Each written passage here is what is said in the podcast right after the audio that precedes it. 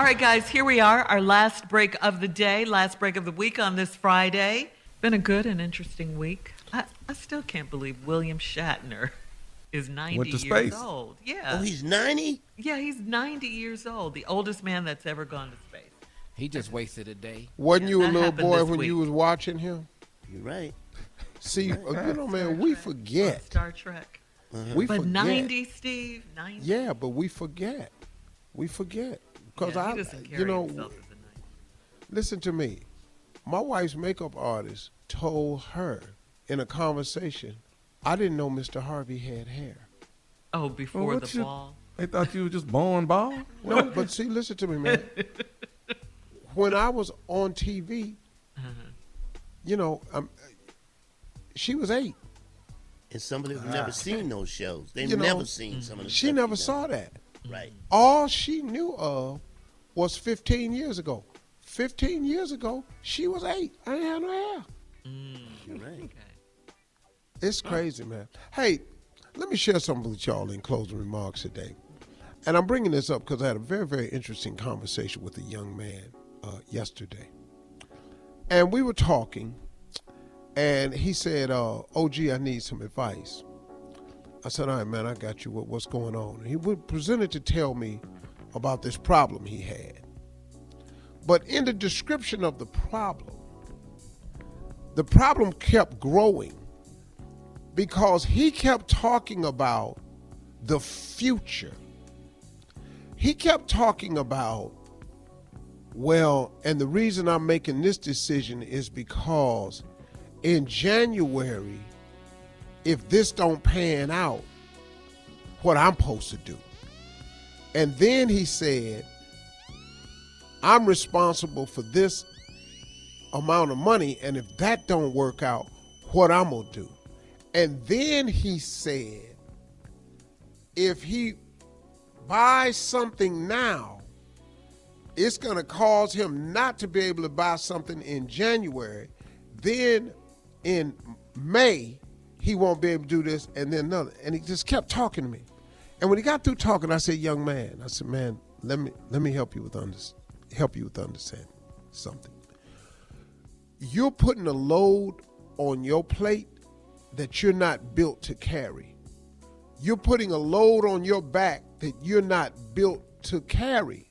He said, "What do you mean by that?" I said, "The future." You keep bringing the future into the present, which ain't even here yet, and we're not built for that. See, God didn't build us to overly concern ourselves and bring the problems of tomorrow into our day. Because tomorrow's not promised. You don't know what's going to happen by January or March or May. And so all these projections you have and all of them being negative, what if this don't happen, I don't happen, da da da da da da da. You brought something into your day that you don't even have the ability to cope with. That's why the Lord's Prayer specifically says, Give us this day our daily bread. It says that because what you need is the power to get through today. He said, Yeah, but your OG, I'm a planner though. I have to make forecasts and foresee the money and things like that. I said, bruh, we all planners like that. I say, you know, listen to me, man. The Bible even says a man without a dream or a vision shall perish. But see, you still got to do what the Lord's Prayer says give us this day our daily bread. What you need is the strength, the courage, the wisdom, and understanding to make decisions for today that may impact your future, but you're making them today. You can't impact your future with the future talk. Well, you, you got to have something you're doing about it today. I said, young man, you are beating yourself up and you are bringing some worry on you that you're not built for. I say, we, the human being, is built for today, the present. You are not built to worry about the future. You don't have the capacity for that. Why are you worrying about next summer? You you got to finish today. Today is big, and to, and let me tell you how God made it so fair for us. He knew that today was so much. He even broke it up into two, two day parts. He gave us day and he gave us night. Cause he knew one of them day parts we needed a break. Man, let me, man, let me go. Let me let you go get some sleep so you wake up and do this again. Cause what I'm finna put on you and what life is gonna put on you today is enough for you to handle. The Lord's Prayer says it. Give us this day our daily bread.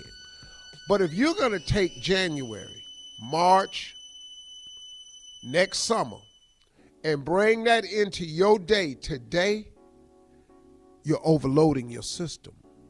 You're beating yourself up. He said, Oh, gee, how you know this? I say, because I used to do it. I did it for years, worrying about the future. He said, Man, but you got a plan, though. I say, Planning and worrying is two different things. But every plan I have is something that I can set into motion today. Now, do I have a dream and vision to start some things? Yes. But I can't start them until I start them, dog. What you tripping on that for? You're overloading yourself. Folks, if you're one of those people that are overloading yourself with the what if and the what might happen and playing it off like that, you're overloading yourself. If you would stop and ask God in the Lord's Prayer to give us this day our daily bread, that will be sufficient enough. And let tomorrow come and then deal with tomorrow when it get here. Watch how that watch how that makes your life a lot smoother. Those are my closing remarks. I hope you got something from it. I hope he got something from it. I spent a lot of time talking to him. My closing. See y'all